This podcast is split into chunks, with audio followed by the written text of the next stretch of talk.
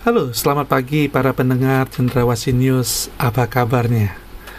Saudara-saudara yang kekasih, kekhawatiran itu sama seperti semak belukar yang menjepit pertumbuhan hidup kita. Itu yang dikatakan Tuhan Yesus dalam sebuah perumpamaan.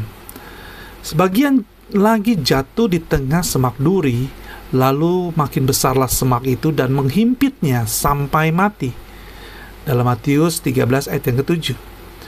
Lalu Tuhan Yesus memberikan sebuah penjelasan artinya yang ditaburkan di tengah semak duri ialah orang yang mendengar firman itu lalu karena kekhawatiran dunia ini dan tipu daya kekayaan menghimpit firman itu sehingga tidak berbuah.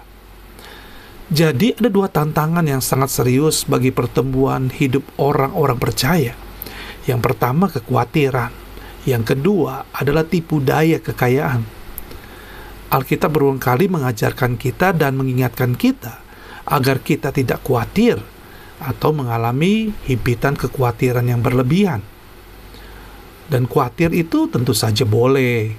Namun jika rasa khawatir itu menjadi makin membesar dari hari ke hari, maka kekhawatiran itu akan merampas kesadaran saya dan saudara bahwa penyertaan Tuhan dan pemeliharaan Tuhan itu tidak ada sepertinya. Karena itu Yesus mengingatkan kita dalam firman Tuhan, sebab itu janganlah kamu khawatir dan berkata, apakah yang akan kami makan? Apakah yang akan kami minum? Apakah yang akan kami pakai? Semua itu dicari bangsa-bangsa yang tidak mengenal Allah. Akan tetapi Bapamu yang di surga tahu bahwa kamu memerlukan semuanya itu. Tetapi carilah dahulu kerajaan Allah dan kebenarannya, maka semuanya itu akan ditambahkan kepadamu. Sebab itu janganlah kamu khawatir akan hari hari besok, karena hari besok mempunyai kesusahannya sendiri. Kesusahan sehari cukuplah untuk sehari. Itu terdapat di dalam Matius 6 ayat 31 sampai 34. Bapak Ibu yang kekasih, jadi kekhawatiran itu harus proporsional. Ia tidak boleh bertumbuh lebih besar daripada pertumbuhan iman dan pengharapan kita akan kerajaan Allah dan kebenarannya. Saudara-saudaraku yang kekasih, para pendengar podcast, kekhawatiran yang proporsional itu yang bagaimana pertanyaannya? Bagaimana cara menakarnya? Apakah ada timbangannya? Saudara-saudaraku, sedangkan saat pandemi ini sering kali ini masih menteror hidup kita.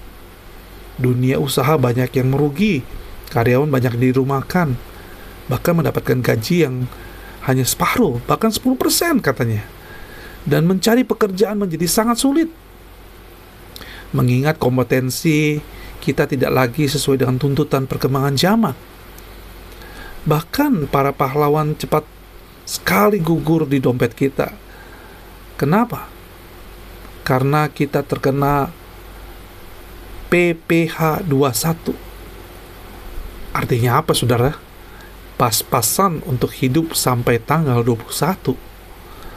Saudara-saudaraku yang kekasih, khotbah tentang jangan kamu khawatir atau hati-hati tentang tipu daya kekayaan menjadi sangat riskan untuk disampaikan.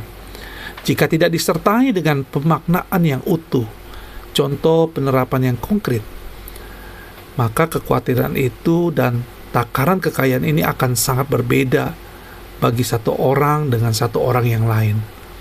Nah, saudara-saudara yang kekasih, kembali pertanyaan yang di awal dikatakan bagaimana caranya menakar kekhawatiran agar kita bisa mengelola secara proporsional. Untuk menjawab itu, mari kita kembali ke perumpamaan tentang benih tadi. Yang pertama, kita harus sadar bahwa Allah itu tetap menyediakan benih buat kita untuk ditaburkan.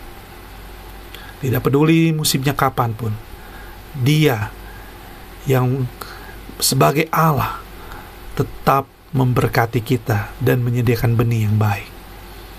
Hal yang kedua, kita perlu menaburkan benih firman dan roh kepada siapa saja dan di mana saja. Mari kita tabur, tumbuhkan benih, kasih, sukacita, damai sejahtera, kesabaran, kemurahan, kebaikan, kesetiaan, kelemah lembutan, penguasaan diri. Di mana saja kepada siapa sesuai yang Tuhan taruh di hati kita untuk kita sampaikan. Dan yang ketiga, kita harus sirami benih benih kita dengan cinta. Kita perlu rawat.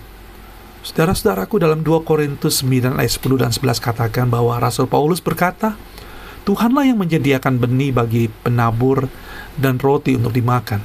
Ia juga yang akan menyediakan benih bagi kamu dan melipat gandakannya dan menumbuhkan buah-buah kebenaranmu. Kamu akan diperkaya dalam segala macam kemurahan hati yang membangkitkan syukur kepada Allah. Dan hal yang keempat, kita perlu merayakan hidupmu, hidup kita dalam kekayaan kemurahan Allah. Jadi, jika hal tersebut kita kerjakan dengan baik dan sukacita, maka hidup kita akan bertumbuh sehat, kuat, dan bertambah lebat. Puji Tuhan, kiranya ini satu renungan buat podcast para pendengar podcast semuanya dan Tuhan Yesus memberkati kita semuanya. Selamat bekerja, selamat beraktivitas. Tuhan Yesus memberkati. Amin.